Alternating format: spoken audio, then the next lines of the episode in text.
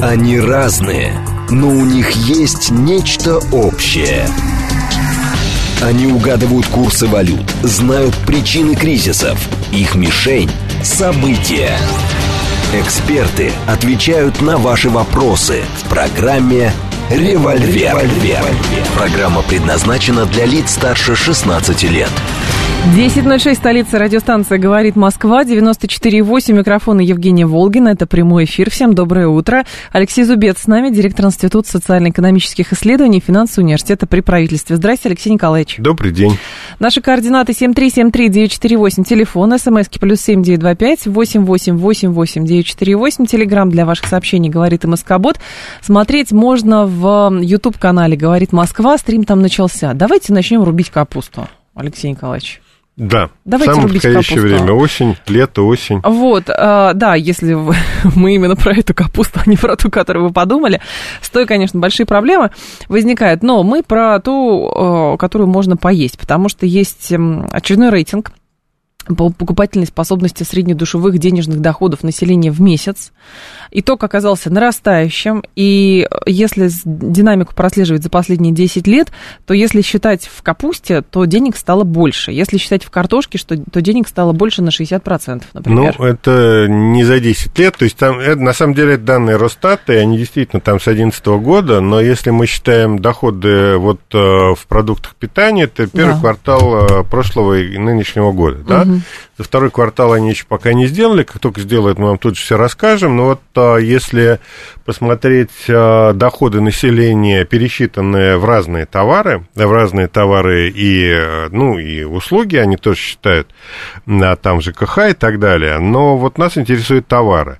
И если мы посчитаем доходы, средние доходы россиян в первом квартале прошлого и нынешнего года, то мы увидим, что в капусте наши доходы выросли в три раза. Но если быть точным, 211%. То есть э, чуть больше, чем в три раза. А, Вот. А, то есть а, о чем это говорит? Да. О том, что вот э, это вообще к вопросу о реальных доходах населения. Они у нас растут или падают? Вот если посчитать э, в говядине, то они упали на 2%. Если в свинине, то на 12% они выросли. А, ну, собственно, я вот, мне как бы возникла мысль э, поинтересоваться этими данными. Я тут не далее, как вчера, встретил новость э, э, на, на сайте, по новостном, по чуть ли не РИА Новости, не помню, о том, что курятина подорожала на 6%, Да. и это рекордный, рекордный рост вот, С ку- курятиной. Курятины, да, Ага. курятина выросла. И тогда я полез посмотреть, а вот что, собственно, происходит э, с курятиной вообще, то есть как, если вот взять э, доход населения и посчитать их курятине, то на самом деле ситуация, в общем, не такая страшная. То есть если считать на доходы в э, тушках, тушки, тушках этих самых куриных, то э, доход населения выросли вот э, за это время на 14%. Но это если с 22 года смотреть, за год. Да, 22 год, да. А вот, а это не за 10 лет. Ну, за 10 лет там еще больше, потому что в 2011 году покупательная способность э, доходов населения, она была намного ниже, чем А. сейчас. Несмотря на все э, вот наши, как это, приключения, а в общем, реально покупательная способность реальных доходов населения, она увеличивается. Вот. Так. А с другой стороны, если посчитать э, в луке репчатом, то наши доходы упали на 19%. С луком какая-то вообще заковыристая история получается, потому что этим летом многие отмечали, что он даже и на базарах, не просто в магазинах каких-нибудь, он действительно стал дороже. И стали это объяснять тем, что, значит, что-то с урожаем случилось. И что мы этот лук, оказывается, импортируем из э, южных, э, южных Ну, азиатских такое, стран. ну, да. что-то такое. Да. Поэтому другое дело, что насколько эти цифры отражают как бы динамику, а не ситуативный, ну, потому что вот э, у нас же еще с курсом, а, значит, скачки какие-то происходят, там Ну, еще с чем-то. Здесь, курс здесь ни при чем. Ни при чём. ну, надо понимать, что большая часть этих продуктов, может, там, если не считать тот же самый лук, хотя и он тоже по большей части Да. выращивается просто в южных регионах России, крымский лук там известный и так далее, там краснодарский и так далее. Ну, картошка та же самая, да, в картошке мы э, разбогатели на 60% год к году. Картошка хорошо. это либо мы, либо Белоруссия, ну, то есть импорт картошки бывает только зимой, и, ну, израильская картошка, там бывает в наших магазинах, то турецкая, да. А вот, ну а все остальное вот у нас э, в стране производится. То есть реально, да, в маргарине мы, маргарин это единственный продукт, в котором мы обеднели на 16%. А если считать морковки, то на 3-4% доходы стали выше. А насколько, в принципе, если судить да -да. именно по продуктам питания, вот по овощам, можно э, говорить всецело, то есть это цифры, которые отражают реальность по доходам, но потому что э, наши доходы же складываются не из только из способности купить какое-то количество определенного продукта, Безусловно, конечно. Тут надо считать по корзине, а, которая включает в себя не только продовольственные товары, но и там промышленные товары, и более того, услуги есть. А ЖКХ у нас, как известно, дорожает, причем довольно серьезно. Угу. Вот, поэтому, безусловно, это вот те цифры, которые мы сейчас тут вам а, рассказывали, ну, это не более чем индикатор, ну, да. с одной стороны. С другой стороны, надо понимать, что для низкодоходных групп населения продовольствие занимает более половины в их расходах. То есть вот для среднего россиянина, а, который тратит на продовольствие порядка 30% своих доходов, там 30-35, в зависимости угу. от региона. Ну, да, там а, удорожание морковки или удешевление морковки, ну, это не есть а, фактор серьезного изменения платежеспособности, а для людей, которые питаются плохо, а мало, да, на них денег на продовольствие, для них там рост э, цены гречки там на 10 рублей, это, это проблема. Так. Вот. Э, а вот если брать э, доходы, которые ну, люди расходуют на, на продовольствие, и посмотреть, угу. вот как это меняется в последнее время, то в кризис, безусловно, доля расходов на продовольствие растет. Когда кризис а, прекращается, доля расходов на продовольствие падает, но тем не менее в качестве индикатора изменений реальных доходов населения а вот эти цифры как общие, да, какие-то вот такие а, как бы сказать, показатели, да, ну, та же самая курятина, известно, что это самый популярный вид а, мясной продукции для россиян. Или те же самые яйца. Кому вот не хватает там на мясо, ну вот люди покупают яйца, которые в пересчете на единицу веса намного дешевле, чем, а, чем то же самое мясо. Если мясо там, курятина стоит там рублей 200, там в среднем угу. за килограмм, то яйца, ну, там 100 с чем-то, да, в расчете на килограмм. Наш слушательница пишет, если в октябре их считать, то доходы упали более чем в два раза. В 2011 году 14-15 рублей, сейчас 29-36. И выкладки, напоминает, нетленные в попугаях я гораздо длиннее. Ну, Почему нет? Да, с одной стороны. С другой стороны, надо понимать, э, сколько те или иные продукты занимают в общей потребности населения Корзине, продовольствия. Да? Вот курятина – это важный продукт. А я не знаю, там, какие-то там, я не знаю, там, продукты... А, бананы, да, бананы, они вот гораздо меньше значат для питания людей, чем, или там яблоки, чем, чем мясо, да? Хотя и бананы, и яблоки тоже нужны. Mm-hmm. Вот, ну, вот такая история. То есть это к тому, что, в общем-то, а, ситуация, в общем, в нашей стране с точки зрения доходов населения, ну, она вполне такая, я бы сказал, оптимистическая, я бы сказал. Ну, в два с, половиной, два с лишним, в три раза, да, подро... увеличились наши доходы в расчете на капусту, это, конечно, в общем, угу. это интересно. По курсам давайте пройдемся, потому что вчера было заявление Антона Сюланова, которое тоже многие обсуждали, его спросили про курс. Он начал говорить про значит, какие-то притоки и оттоки денежные, стал говорить, что это не связано с тем, что иностранцы выходят и им позволяют э, выручку забирать отсюда. И сразу же кажется, что именно с этим это связано. Плюс он говорит, ну, люди в отпуск поехали, им доллары нужны. И поэтому у нас тоже э, курс реагирует. Но, честно говоря, такое в этом году, скорее всего, люди за границу поехали в меньшем числе, чем, например, 2-3 года назад. И поэтому странно думать, что те там несчастные несколько там, тысяч долларов, которые те люди поменяли, это может настолько сильно влиять на курс. Курс э, – штука, которая зависит от многих э, факторов. И в этом году вот та девальвация рубля, которая случилась, э, ну вот июнь, там июль, это результат стечения обстоятельств. Угу. Во-первых, это, ну, это известные июньские события, которые всех взбудоражили, и народ бросился покупать валюту. Правда, продолжались они там сутки, да, если бы они продолжались дольше, наверное, эффект был бы больше. Но, слава богу, это все быстро закончилось. В общем, но тем не менее, там большое количество валюты из э, банков люди вынесли. Во-первых. Во-вторых, до последнего времени с ценами на нефть э, на мировом рынке ситуация была не очень хорошая. Вот, и на российскую в том числе, потому что, ну, понятно, что на общие цены накладывается угу. в качестве дисконт, да, связанный с тем, что российская нефть под санкциями. А вот, а, но, а, да, и плюс к этому там рост потребительской активности, который случился в июне, и как раз в июле ЦБ ее заметил. Да.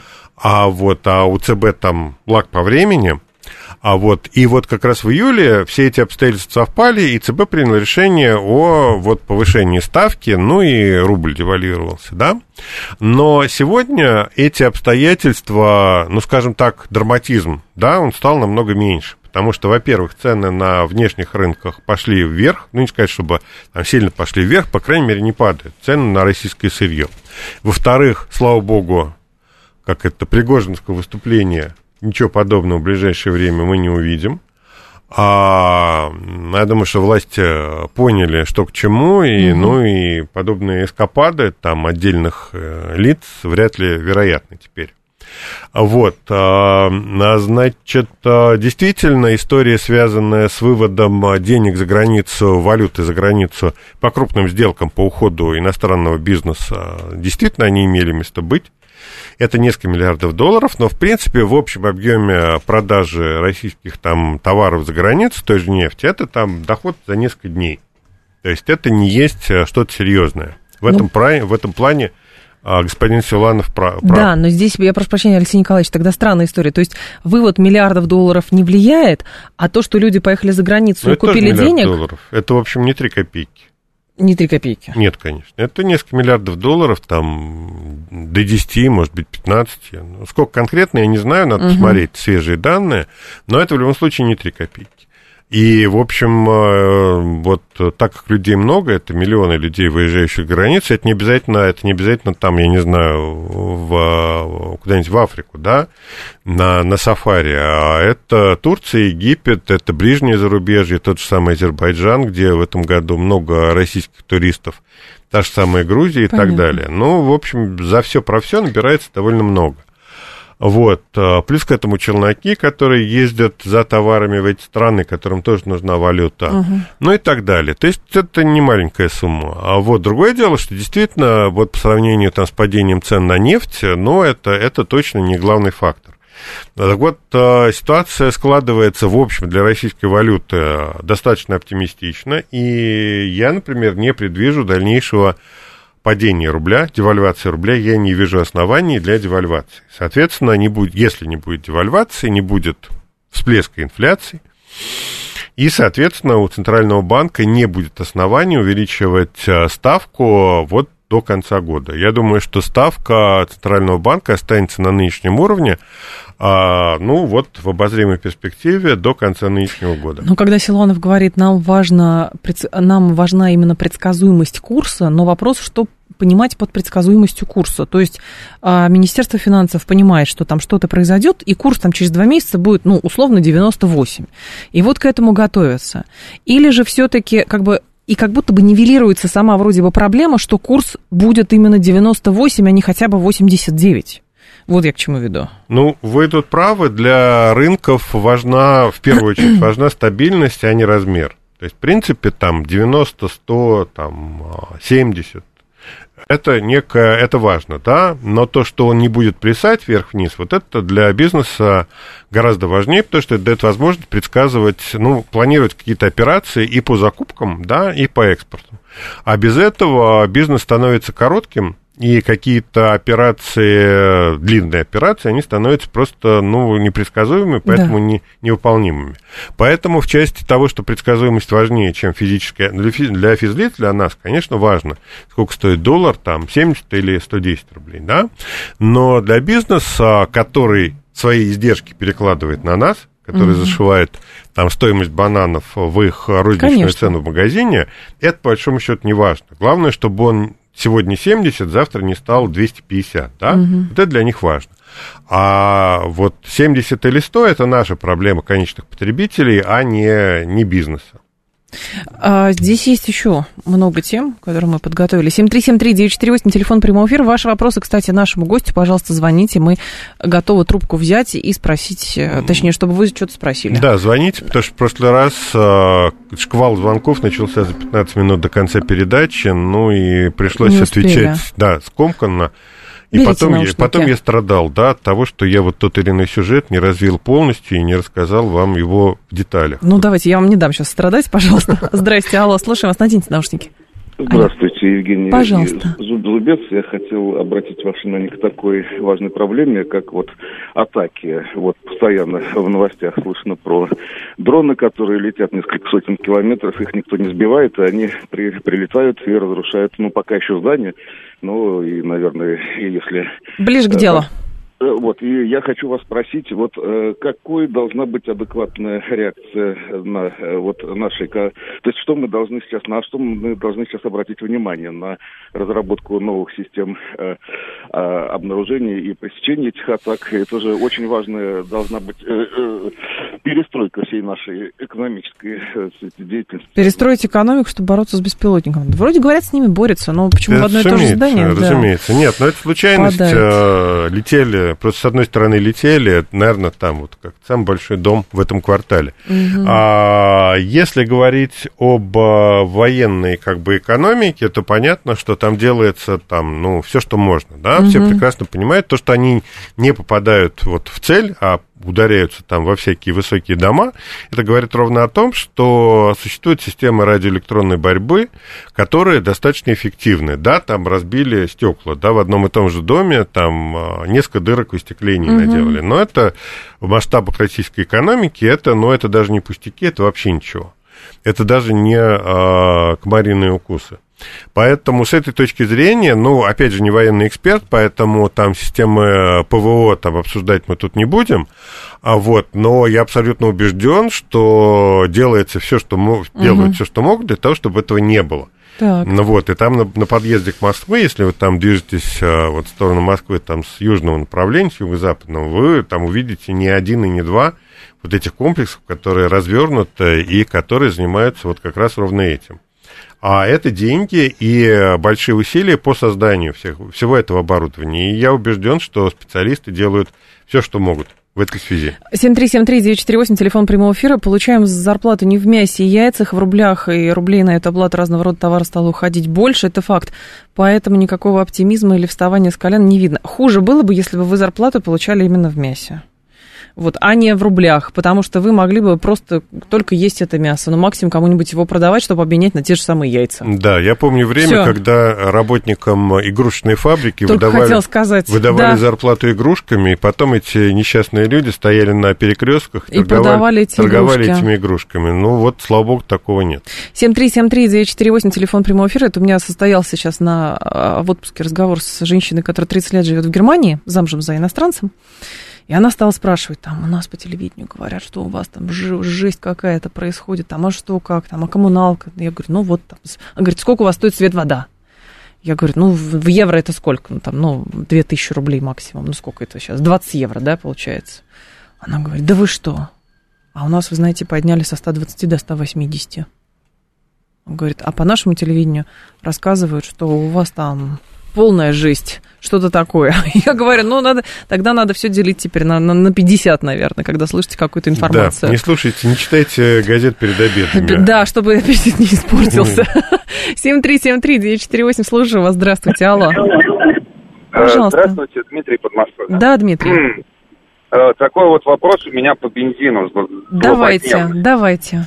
А что происходит с бензином? Э, вот объясню. У меня есть около дома заправка. Очень долгое время держалась цена там на 95 что-то в районе 51 рубля. Угу. За последний месяц вот стабильно в неделю по 40 копеек. И, собственно, с 51 уже дошло до 55 я понимаю, там цены Понятно. на нефть, там еще что-то, но у нас же ее избыток, ну и так люди... Спасибо. Что с бензином, в общем? Извечный вопрос, бензином, что с бензином? Все очень просто. Есть такая вещь, как демпфер.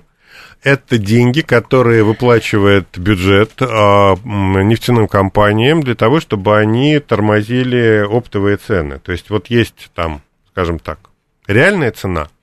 А есть цена, по которой подает, продается бензин а, заправкам а, вот для того, чтобы они его реализовали. Чтобы удерживать эти цены на каком-то приемлемом уровне, государство датирует эти цены и выплачивает деньги угу. из бюджета. Последнее время тот самый демпфер, он стал уменьшаться в размере, потому что у бюджета реально нет денег. Ну, не то чтобы нет совсем, но, не, но тратить на а, вот, борьбу цен а, с ценами на бензин денег стало меньше. И вот эти дотации не уменьшились. Нефтяные компании, получая меньше дотаций на вот предотвращение роста цен на бензин, а фактически стали ее увеличивать. То есть оптовые цены на бензин растут, но, соответственно, они растут и на заправках. Таким образом, а, вот э, то, что вы видите на табло там вашей заправки рядом с домом, это просто результат того, что правительство меньше тратит денег на сдерживание цен на бензин, потому что денег у правительства не хватает. Ну и, соответственно, если демпфер и далее будет как бы сжиматься, усыхать, соответственно, цены будут расти. Как снизить розничные цены? Ну, мы только что, Александр, на это Алексей Николаевич ответил. Здесь вопрос еще налоговой ставки, которая, точнее, э, объема налогов, которые заложены в цену. Да? Ну, можно, да, можно, можно таким образом, а можно установить там директивные цены, как при советской власти, а, ну и в результате в магазине будет одна цена, а реально эта цена на рынке Другая. будет в 10 раз больше. Да. 7373948, давайте вас послушаем, здравствуйте, алло. Добрый день, меня Денис зовут. Да, вот Денис, я, пожалуйста. кстати, по поводу, опять же, цен на бензин. А Давайте. почему нельзя налоги убрать с бензина? В чем проблема? Зачем заниматься? То есть мы с одной рукой государство берет эти деньги, а другой рукой отдает. Может как-то убрать вот эту ненужную? Спасибо. Смотрите, нефтяные компании – это один из главных плательщиков денег в бюджет. Это один из наших кормильцев. Если налоги с нефти убрать, да, действительно, с нефтяных компаний, да, действительно, цены на бензин упадут. Но тогда в бюджете не будет денег на выплату врачам, учителям и прочим бюджетникам. Поэтому убрать э, налогообложение с нефтяных компаний нельзя.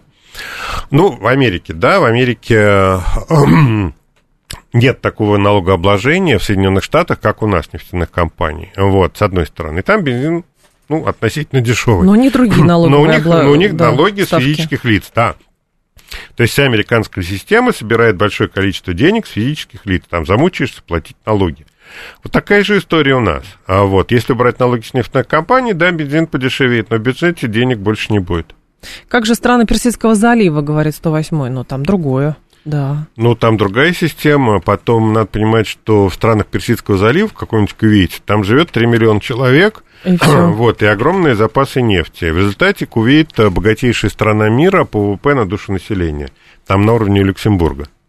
7373948, давайте вас еще послушаем. Здравствуйте, коротко, пожалуйста. Алло. Да, здравствуйте. Здрасте. Такой вопрос. Да. Вот по внутренним ощущениям у нас явный э, недостаток заработной платы, э, а большие отрасли э, заняты мигрантами, то есть за более низкую зарплату. Так вот, в нашей вот военной экономике не скажется ли это? Достигнем ли мы предела э, внутренней мобилизации, когда нас некого просто будет там на военное предприятие на- нанимать людей э, из-за ну, низкой заработной платы? Понятно, спасибо. Мгм, да. Ну, Давайте ответим... э, Не, а сейчас тоже А, можем ну успеть давайте, 30 хорошо. секунд. Да. Давайте, смотрите, это две разные задачи. Первое, мигранты нам нужны не потому, что у нас там нет вообще людей в стране, просто потому, что э, мигранты готовы работать за относительно меньшие деньги, Мгм. чем россияне. Это во-первых. А вопрос мобилизационного ресурса для армии, ну, такой вопрос не стоит. Мобилизации у нас сейчас, слава богу, нет. Да. Российская армия обходится контрактниками, то есть набор контрактников идет, ну просто потому, что в армию платят хорошие деньги. Вот. а, Высосет ли а, армия людей? Нет, не высосет из страны. А, Алексей Зубец с нами, новости, мы продолжим. Они разные, но у них есть нечто общее. Они угадывают курсы валют, знают причины кризисов. Их мишень – события. Эксперты отвечают на ваши вопросы в программе «Револьвер». 10.37, столица, радиостанция «Говорит Москва», у микрофона Евгения Волгина. Всем здравствуйте. Мы продолжаем. Алексей Зубец с нами, директор Института социально-экономических исследований и финансового университета при правительстве. 7373948, телефон прямого эфира, 7373948, по коду 8495. Так, а, а опять про топливо. Товарищи, давайте еще не только про топливо говорить. У нас еще на следующей неделе будет револьвер с Константином Симоновым, и там мы тоже про нефтянку много будем говорить. А здесь у нас э, экономика, экономика у нас состоит не только из продуктового набора и, соответственно, цен на топливо, а много чего из другого. Мне очень понравилась, честно говоря, новость. И мы с вами как-то месяц назад, по-моему, тоже обсуждали что-то подобное, что число самозанятых подростков выросло на 20% за год. От э, в возрасте от 14 до 17 лет 95 тысяч человек, которые оформили Самозанятость. Статистика ФНС э, есть. Чаще всего подростки регистрируются в качестве курьеров и компьютерных мастеров. Как отмечает газета, динамика роста замедлилась. Летом 2021 года было 41 тысяча несовершеннолетних самозанятых. Летом 2022 года 78 а, тысяч. Но, в принципе, молодые люди озабочены тем, где бы заработать денег. Да, и что самое главное, у них появились возможности это сделать. И причем не в серую, а в белую, потому да, что да, самозанятость да. это обеление собственного труду, труда, труда. Да, и у них будут, будет основание там в дальнейшем претендовать на, в том числе и на пенсионные, там, а, так как это белая занятость, да, угу а вот если они работают по договору, ну, тем более, да. То есть, по большому счету, два процесса. С одной стороны, это вот активность э, молодежи, которая действительно хочет работать, а с другой стороны, возможности для того, чтобы вот себя пристроить, свои усилия. Угу. А вот, ну и почему бы молодежи летом, в мире это общепринятая практика, когда там те же самые школьники летом устраиваются на какие-то подработки, а, я не знаю, там, начиная там со времен Тома Сойера и Гильбери Финна, так. Вот. Ну, эта практика приходит к нам, а, во-первых, и, во-первых, да, то есть она встречает какие-то возможности, да, где можно пристроиться. Это очень хорошо, только за. Но по факту просто здесь возникает вопрос. Ну, главное, чтобы они не, извините, не превратились в закладчиков а, наркотиков. наркотиков. Да, вот это очень важно. Но чтобы... это мне кажется, те, кто закладывает наркотики, они не оформляют статус самозанятых. Курьером, да? Курьером, да. Да-да-да. А здесь это про другое. Это все-таки уже уголовный кодекс. И мне кажется, что люди, которые оформляют самозанятости и готовы работать там курьерами или а, промоутерами или еще кем-то, это как раз люди, которые говорят, что ну, надо учиться зарабатывать денежку на кино и мороженое, вот, без... и в рамках уголовного кодекса, чтобы это было. Другое дело, как стремление детей подростков идти работать коррелируется потом в будущем с пониманием необходимости высшего образования, потому что я несколько раз встречала размышления, в том числе экономистов, там, политологов, а, которые говорят следующее, что у детей современных, особенно там, видя в социальных сетях, там, ну, успех чей-то там блогеров и так говорит, зачем мне высшее образование? Вот этот человек в 20 лет бросил институт, и смотрите, он миллионер. Он в Дубае, он еще где-то, у него сумочки, машины и красивая жизнь ну, такое превратное понимание успеха? Смотрите, высшее образование не является гарантией богатой жизни. богатства, да. Но высшее образование, а, причем образование наследственное, да, там в трех, в трех поколениях, высшее образование в трех поколениях угу. является гарантией того, что человек не будет бедным. Вот это очень важно. Ну, то есть... есть логические исследования американские на эту тему. Угу. А, про то, что действительно, если мы возьмем там богатых людей и посмотрим, есть ли у них высшее образование, и обнаружится, что там у трети или четверти там этих людей высшего образования нет. Но если мы возьмем а, бедных а, и посмотрим на их образовательный уровень, то выяснится, что у людей, у которых там хорошее образование в трех поколениях, среди них просто нет бед. Вот для этого и надо получать высшее образование. Плюс это связи. Высшее образование всегда работа, э, учеба в университетах это всегда связи. Ну, это связи, да. И потом это, это, это стиль мышления, тип мышления. Потому что, ну, на самом деле, воспитание человека происходит не в университете, не в школе основывая экономические шаблоны, да, и социальные шаблоны mm-hmm. поведения, закладывается в, когда человеку от 3 до 6 лет. То есть основное, ключевое а, роль в формировании успешного индивида а, играет семья. Причем не просто семья, именно вот те базовые как бы инстинкты, базовые стандарты поведения, Да, который человек восп- просто он воспринимает их от родителей на уровне вот копирования, да, Ну он да. даже не, не пытается их осмыслить. А, это отношение к знаниям, это отношение к людям, это отношение к окружающей действительности, это отношение к а, накоплению знаний, да, готовность учиться и так далее. Вот это очень важно. И, а, собственно, вот эти вот базовые стандарты поведения определяют благополучие человека. Но высшее образование, безусловно, должно стать частью, если вы хотите вот стать основателем традиций небедных там династий небедных людей, то высшее образование необходимо всегда, даже если у вас есть возможность что-то там заработать. Потом заработать можно разными способами. Можно там организовать там кофейню на углу, да, под, под, подземном переходе. И вы Можно- там будете зарабатывать какие-то деньги. И вот деньги будут небольшие, выше, чем средняя зарплата по стране. Но надо понимать, что это потолок. Там выше тех денег, э, которые зарабатывает человек, который наливает кофе в подземном переходе, вы уже не заработаете, потому что у вас нет образования. Но можете создать сеть таких кофеин в подземных переходах, но это предел. А для того, чтобы двигаться дальше, нужно образование, да, конечно. Но слушатель говорит, у нас сейчас тренд образовался, что высшее образование не нужно, можно спокойно зарабатывать сотни тысяч после колледжа. Мол, у нас много юристов с вышкой, но нет крановщиков и а, слесарей.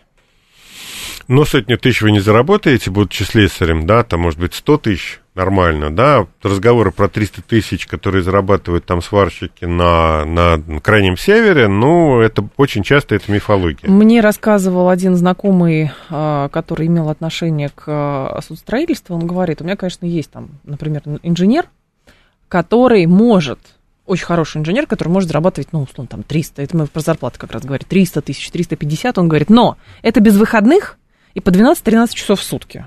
Он говорит, на это люди просто не пойдут. Поэтому по факту действительно получается 100, ну, там, с копейками тысяч. Да. При нормальном графике. Да, вот. А для того, чтобы зарабатывать реально большие деньги, нужно образование. Поэтому, с одной стороны, то, что дети э, стараются быть самозанятыми, что-то заработать себе на хлеб мороженое, на, на булочку, да, с мороженым, Да. То да, это, в общем, здорово. Но, безусловно, это не должно быть, э, не должно Системой. быть системой, да. 7373948, телефон прямого эфира 7373948, по коду 8495. Так, с начала года еще средняя цена каска выросла на 5-14%. А, ряд компаний заявили о повышении стоимости. Связано это с тем, что, в общем, рост тарифов на европейские Запчасти. японские бренды, да, машины с подорожанием ремонта. Доля клиентов выросла, которые страховали новые машины, и поэтому все стало дороже. Ну, просто запчастей импортных здесь очень мало, везут все параллельным импортом. А, га- негарантированный режим поставок, и, соответственно, понятно, что каска будет дорожать. Каска будет дорожать, и, в частности, эта тема будет иметь последствия для цены такси. Да. Такси а, аварийный вид транспорта, который постоянно попадает в аварии, его надо чинить. Ну, во-первых, там пробег большой, соответственно, там надо двигатели перебирать, там подвеску чинить и так далее. А с другой стороны, это высокая аварийность. А, и а, к чему вот я, что я вспомнил по Да. этому поводу? Не так давно участвовал в одной передаче, а, где обсуждали, а, таксисты обсуждали, там, операторы такси, что происходит с ценами. С одной стороны, государство давит на операторов а, услуг такси для того, чтобы они повышали качество услуг. Это значит, нельзя там нанимать людей с улицы, надо проверять их там чуть ли не каждый день на предмет здоровья, Должны знать русский язык. ну, русский язык, это Да. само собой, да. А, вот, а, к всему прочему, там, ну, не пьющие, опять же, и так далее. И потом, как их проверить? Проверять их надо каждый день, потому что попадают в аварии. А как их проверять, если они, эта история сре- рассредоточена? Таким образом, у операторов такси возникают дополнительные издержки. Еще одна серьезная статья э, расходов таксопарков – это как раз та самая каска. Каска дорожает по двум причинам. Из-за того, что э, запчасти дорогие стали, и, во-вторых, сами машины дорогие. То есть ну, обновление автопарка вызывает большие проблемы. И вот э, рост цены каска, включая сюда там какие-то дополнительные издержки, Так. может просто привести к тому, что ну, дешевого такси вот в наших городах его станет гораздо меньше. И все. Ну, да, оно станет менее доступным, и отсюда, в общем, как бы, будет ли у нас, а, как бы, параллельное развитие нелегального такси, Ну, не знаю, думаю, что нет, потому что все уже привыкли вызывать э, такси вот движением там пальцев в смартфоне. А не голосовать. А не голосовать, да, на улице. Ну, я не знаю, вот у меня возле дома, возле метро стоит там еще какое-то количество этих джихад-такси, которые готовы отвозить от метро там а, жителей Ну, и в аэропорту пригорода. они остались, и ну, все. да, вот. Но как, как э, вот класс, наверное, это уже не возродится. Ну, вот. А в части стоимости э, услуг такси, к сожалению, это будет рост. Ну и надо говорить, понимать, что и для простых людей, которые имеют хорошие автомобили, вот, а цены и которые они страхуют, то цены каска, к сожалению, тоже будут расти, потому что это вопрос э, запчастей и обновления парков. 7373948, телефон прямого эфира. Давайте вас еще послушаем. 7373948. Давайте. Алло, здрасте. Ой, нет, не получилось. 7373948, телефон прямого эфира. А если обязать таксопарки отечественное авто закупать? Во-первых, что есть отечественное авто? Во-вторых, Да. количество машин, а, знаете, это как с самолетами. Мы можем построить действительно очень много самолетов сразу, но проблема будет с сервисными центрами, потому что запчастей на эти самолеты нужно гораздо больше, чем самих самолетов. То Да. же самое с э, автомо- автомобилями. Ну, есть такая идея заставить э, таксопарки покупать только отечественные автомобили, но пока это на уровне идей, потому что, ну, как вы правильно сказали, для того, чтобы а, насытить автопарки, нужно иметь Да. большой объем производства. А где оно есть? Да, ну вот отверточная сборка китайских автомобилей, если считать а, ее российским производством, ага. да, отечественное, ну, да, наверное. Ну, тогда у нас будут только китайцы. Ну, по, су- по сути, да. Другое дело, что есть в Москве, например, ну, своя программа, насколько я понимаю, там, квотирование или некие дотации, там, когда говорят, что вот много москвичей будет, москвичей, в смысле машин москвичей, а, ездить в, в парках каршеринга, но это а, как бы идеологическая, политическая, экономическая программа отдельно взятого региона. А распространить это на всю страну, ну, каким? Лада Веста. Ну, во-первых, столько лад не, не наделают еще, чтобы вот насытить да, полностью потребуются парк. годы, прежде чем это станет возможно. Как Конечно. перспектива, конечно, почему нет? Но сегодня вот взять и запретить, и потом куда девать весь тот парк, который есть. Да, Конечно. там огромное количество э, японских, корейских автомобилей. Ну, да, это интересно как перспектива, но в моменте нет. 7373948, мы слушаем вас. Здравствуйте, алло. Алло, здравствуйте. Пожалуйста, ваш вот вопрос. сейчас у нас э, обязательно 11-летнее образование. А почему бы не сделать так, что как раньше было 7-летнее образование, 9-летнее образование? После не всем же ребятам э, дается легко учиться. Ну почему бы после 7-летнего образования пойти в тот же ПТУ? Вот вам, и, Спасибо. пожалуйста, А когда-то был три класса образования, считалось Да, это когда-то, да, достаточно. один класс. И считалось... Я тут э, нашел интересную статистику, что в середине 19 века среднее по миру, включая. Западную Европу, время пребывания среднего человека в школе составляло один год.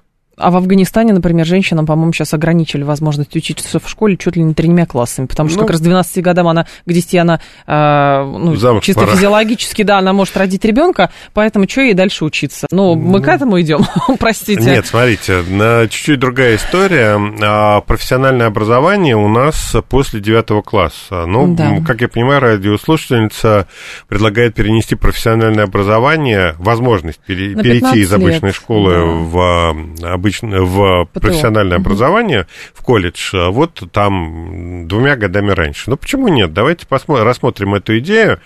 А Вот. Есть, в конце концов, есть музыкальные школы, да, где, где совершенно специальная программа общеобразовательной подготовки и ее соотношение вот с профессиональной Мгм. подготовкой. Давайте распространим этот опыт на, на другие школы, технические, например. Ну, да, давайте, ну, это, в общем, я думаю, что это решаемая задача. Вопрос состоит в том, нужно ли это. Целеполагание, да, с точки зрения именно... И для чего это надо? Да. А, То есть насытить рынок просто рабочими руками среднего образования, Ну, это надо можно за побыстрее. два года. За два года, да. Ну, вопрос после седьмого или после девятого, просто об этом речь. Ну, собственно, да, ну, будет человек получать техническую подготовку не два года, а четыре. Но надо ли это экономике, Мгм. ну, это вопрос. А Что здесь еще? Мировой венчурный рынок сжимается уже на протяжении полутора лет. Это обзор а, иностранной компании. Глобальные венчурные инвестиции составили 77,5 миллиардов долларов, сократились в годовом выражении вдвое. И, в общем, среди причин геополитическая напряженность, устойчивая высокая инфляция, возможно, дальнейший рост процентных ставок и так далее и тому подобное. То есть вопрос, что с рынком происходит, и что дальше будет? Как это на нас будет а, отражаться? На нас никак, у нас нет венчурного рынка в классическом понимании. Это на самом деле интересная новость, связанная с тем, что вот та самая глобальная новая экономика венчурного, там, я не знаю, там, айтишники, ага. там, а, новые технологии, новые платформы, вот вся эта, вся эта история, вокруг которой там кипиш шел там последние там лет 15, так. И все там ахали и переживали, что вот возникает новая, некая новая экономика, которая там вытеснит старую. Угу. Но вот она сжимается там а, в два раза за последний год, ровно потому что нет денег. А денег нет, потому что нет желающих инвестировать в венчурную экономику, ее рентабельность низкая, а в условиях высоких ставок, высокой стоимости денег. Так. И это практически на практике это означает, что инновационная экономика, вот этот кластер там а, Силиконовой долины, Кремниевой долины, угу. и там а, такие же кластеры европейские, но вот они остаются без денег прямо у нас на глазах. Желающих инвестировать в новые технологии стало гораздо меньше, чем было несколько лет назад. А традиционная экономика, она никуда не делась. Ну вот мы там видели, знали, как там некоторые компании, та же самая Tesla, там была одно время самой дорогой компанией в мире, при том, что физически эта компания очень небольшая. Или там Apple та же самая. Они способны были продавать идею. Да, они, они а, продавали будущее. Будущее продавали, Идею да. будущего. А какой-нибудь там а, нефтяной гигант или крупнейший в мире там китайский банк стоили гораздо меньше. А сейчас, а, ну, экономика с головы встает на ноги. То есть э, реально вот Нужен живые сектор, ценности, да, да угу. они становятся более ценными, чем это было до последнего Почему времени. это происходит? Потому что как бы какая-то деградация происходит или просто вот этот рынок спекулятивный, он достиг своего предела определенного? Идея инновационной экономики, идея нового качества жизни, построенного на новых технологиях и на новых достижениях, она себя исчерпала. Никакого а, прорыва в повышении качества жизни – новые технологии не за последние там 10 лет не принесли. А как же, подождите, говорят, ну давайте мы поднапряжемся, сейчас ВИА запустим. И что и дальше? Кругом, кругом блокчейн, ВИА, и, соответственно, все дешевле, никакого карбонового следа. Ну, это самая популярная тема, вот эта продажа нового светлого будущего. И будет классно. И мы победим Китай, Россию и заодно Персидский залив весь. Я, говорят европейцы. Я в это не верю, ну, ровно потому, что за этим нет физического смысла. Те же самые ВИА – это тупиковый путь развития энергетики. Всякие там зеленые водороды, там голубые водороды и так да. далее. Это все фигня на самом деле. А если говорить э, о реальном повышении качества жизни, то смотрите на продолжительность жизни. Вот продолжительность жизни там, людей за последние там, 10 лет, она выросла значительно или нет? То есть новые технологии могут создать новое качество жизни или нет? Я вижу, что нет. Есть, да, действительно улучшения, там смартфоны, а, там а, становится качество картинки на смартфоне становится восхитительным. Но, но это не приближает человека к поиску лечения рака, например. Да, но а рак инвестиции... так не победили, да. Ага. А инвестиции в здравоохранение, они приносят как бы больший эффект. Но, к сожалению, не такой большой, как ожидалось. 7373948, давайте вас послушаем. Здрасте. Добрый день. Сергей Пожалуйста, Алексеевич. да. У меня такой вопрос. Вот 10 лет назад в своем послании президент назвал цифры, что через офшоры прошли там российские товары общей стоимостью, там он назвал там свыше 100 миллиардов долларов. Он отметил также, что за этими цифрами, то есть стоит вывод капиталов, которые должны работать в России, это прямые потери бюджету страны. И подчеркнул, что в этой сфере ничего за год в то время не было сделано, и потребовал там принять меры. Скажите, а какова сейчас ваша оценка вот спустя 10 лет по ситуации с выводом капиталов? Спасибо. Сейчас в условиях спецоперации вывод капитала, смотрите, надо понимать, что есть вывод капитала. О чем мы вообще говорим? Потому что покупка валюты россиянами, перевод рублей э, в доллары, доллары, да, с точки зрения бухгалтерской отчетности Центрального банка, это вывод капитала, бегство капитала. Но при этом мы понимаем, что никто никуда не бежит, деньги как были в России, так и они остались, просто они приняли другую форму. А если говорить о выводе денег э, как э, процентов да, доходов от бизнеса, да, в прошлом году это были довольно большие деньги, потому что бизнес в прошлом году в России заработал много.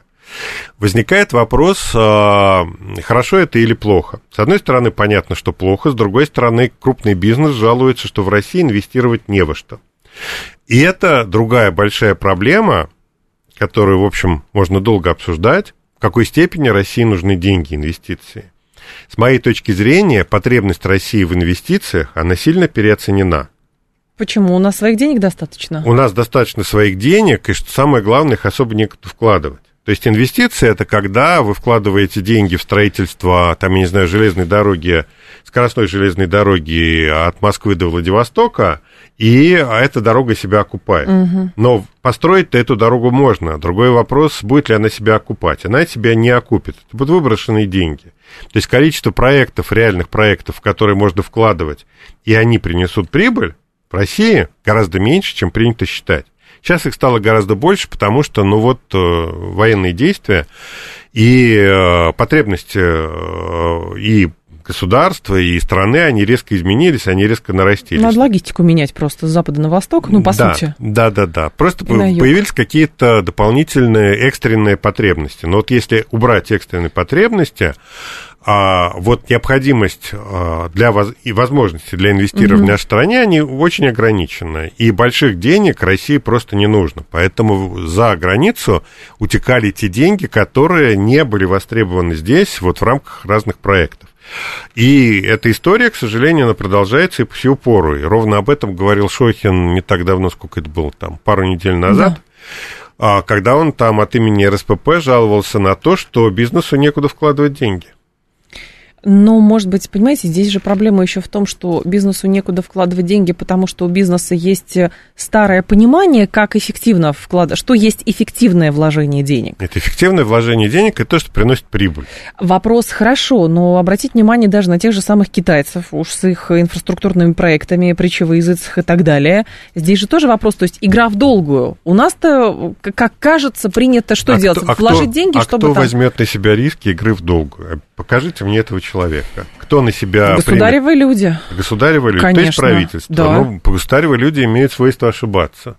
У них И тоже... тогда лучше вообще ничего не Ну, делать. с- получается именно так. То есть, а, смотрите, кто примет на себя риски строительства той самой железной дороги, скоростной железной дороги от Москвы до Тюмени? Кто? Правительство не примет, потому что, во-первых, они не умеют считать риски, и а, не умеют считать эффективность таких вложений. А с другой стороны, а, сразу возникнут а, подозрения в коррупции, если кто-то из а, тех же самых чиновников примет на себя ответственность. Поэтому им проще отказаться от рисков, чем принимать их на себя. Принимать риски должен на себя крупный бизнес. Крупный бизнес этого делать тоже не хочет. И в результате все эти проекты повисают, повисают в воздухе, потому что их окупаемость сомнительная. Хорошо, но как а потому тогда- что они не востребованы. Как тогда проекты. объяснять, что те же самые арабы, Арабские Эмираты, там, Саудиты и так далее, они, например, а, закупают какие-то, а, значит, вкладываются в строительство и участвуют в возведении там каких-то северных портов у нас в районе Северного морского пути. У них денег казалось бы, много. Ну, так они же тоже бизнесмен умеют считать, или это альтруизм? Я думаю, что нет, они просто понимают, что это, ну, как вариант, почему нет. Как вариант, почти может быть э, так. То есть, в принципе, инвестиции возможны. Но если они готовы брать на себя риски, это хорошо. Наши, к сожалению, брать риски на себя не готовы. Специалистов по комплайенсу у нас мало, видимо.